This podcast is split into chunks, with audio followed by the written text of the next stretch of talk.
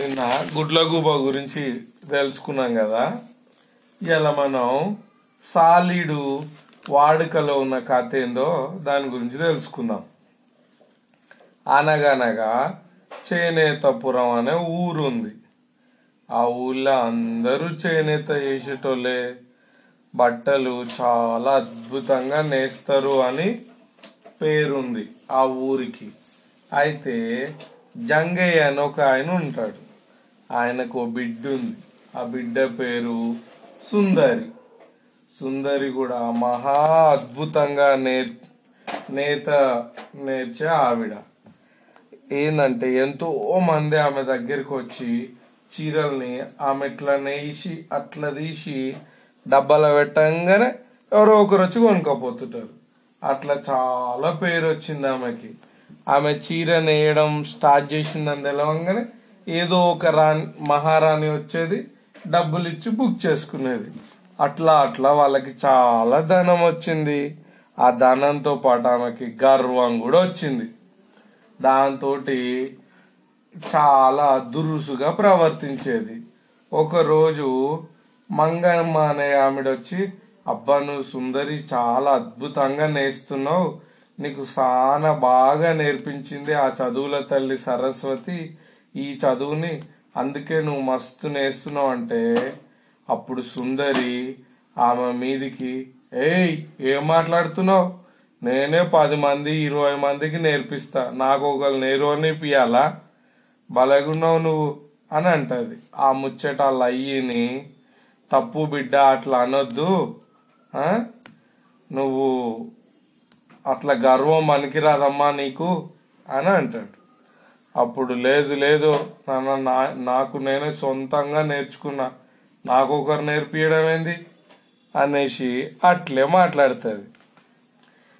ఆ తర్వాత అట్లా అట్లా కొద్ది రోజులైనాక ఇంకో ఊరు నుంచి ఇంకొక లక్ష్మమ్మ అనే ఆవిడ వచ్చింది. ఆమె కూడా అంతకు ముందు జంగమ్మ అన్నట్టుగానే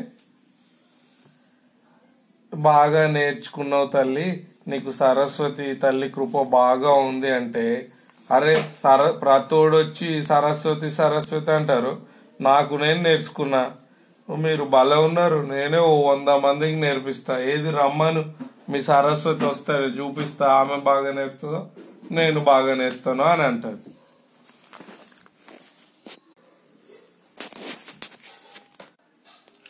కొద్దిసేపు అందరూ నిశ్శబ్దం అయిపోతారు.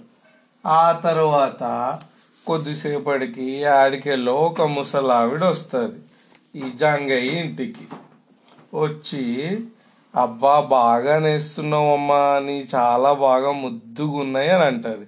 అప్పుడు ఏమంటది అబ్బా పత్త వచ్చి అనబట్టిరు నేను చాలా మంచిగా నేస్తాను అని అంటే నువ్వు సరస్వతి తల్లిని తిట్టినవంట కదా అది తప్పు.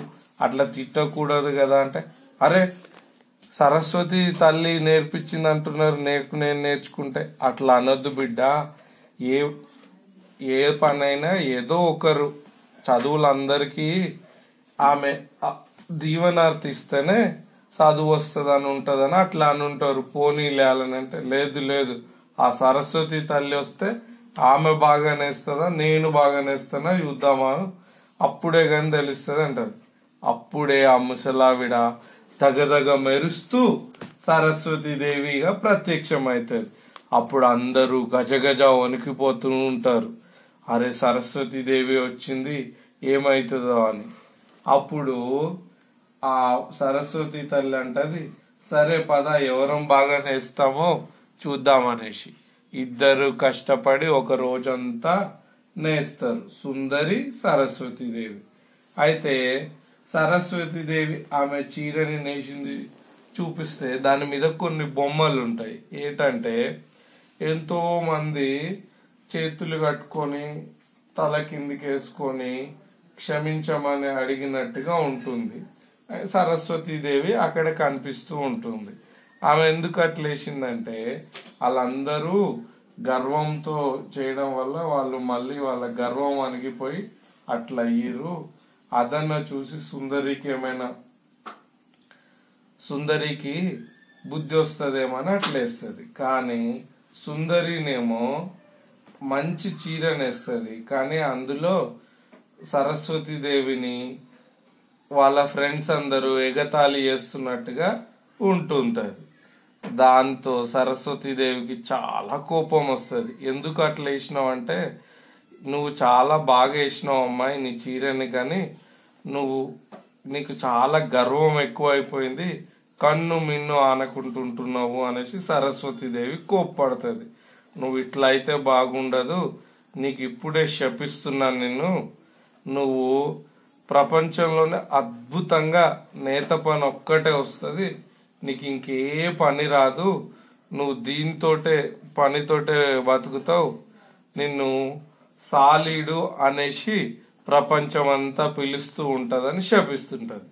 దానితో ఆ సుందరి కాస్త పెద్ద మనిషిగా ఉన్నది కాస్త ఆమె చేతులు రెండు కాళ్ళలాగా చేతులు కాళ్ళు అన్ని ఇలా సాలీడు లాగా అయిపోయి సాలీడు లాగా అయిపోయి మెల్లగా పాక్కుంటూ ఒక మూలకి పోతుంది. ఆ మూలకి పోయి నేతనేసుకుంటూ ఉంటుంది అద్భుతంగా. మనం చూసారా సాలీడు వెనకాల ఎంత కథ ఉందో? అయితే మనకి ఏదైనా ఒక పని గొప్పగా వస్తుందని ఎంతో మంది మె- మెచ్చుకుంటూ ఉంటే మనం గర్వంతో ఉండకూడదు. అది ఎవరైతే నేర్పించారో వాళ్ళకి అట్లాగే అంతకుముందు వాళ్ళకి నేర్పించిన గురువులకి ఎప్పుడు మనం సదా రుణపడి ఉంటామనేసి అనుకోవాలి. అంతేగాని గర్వంతో ఉన్నాం అనుకో సాలీడు కథలాగా అయిపోతుంది మన పని. అంటే సాలిడ్ కాదు సుందరి కథలాగా అయిపోతుంది. ఓకేనా చిల్డ్రన్స్? Bye bye.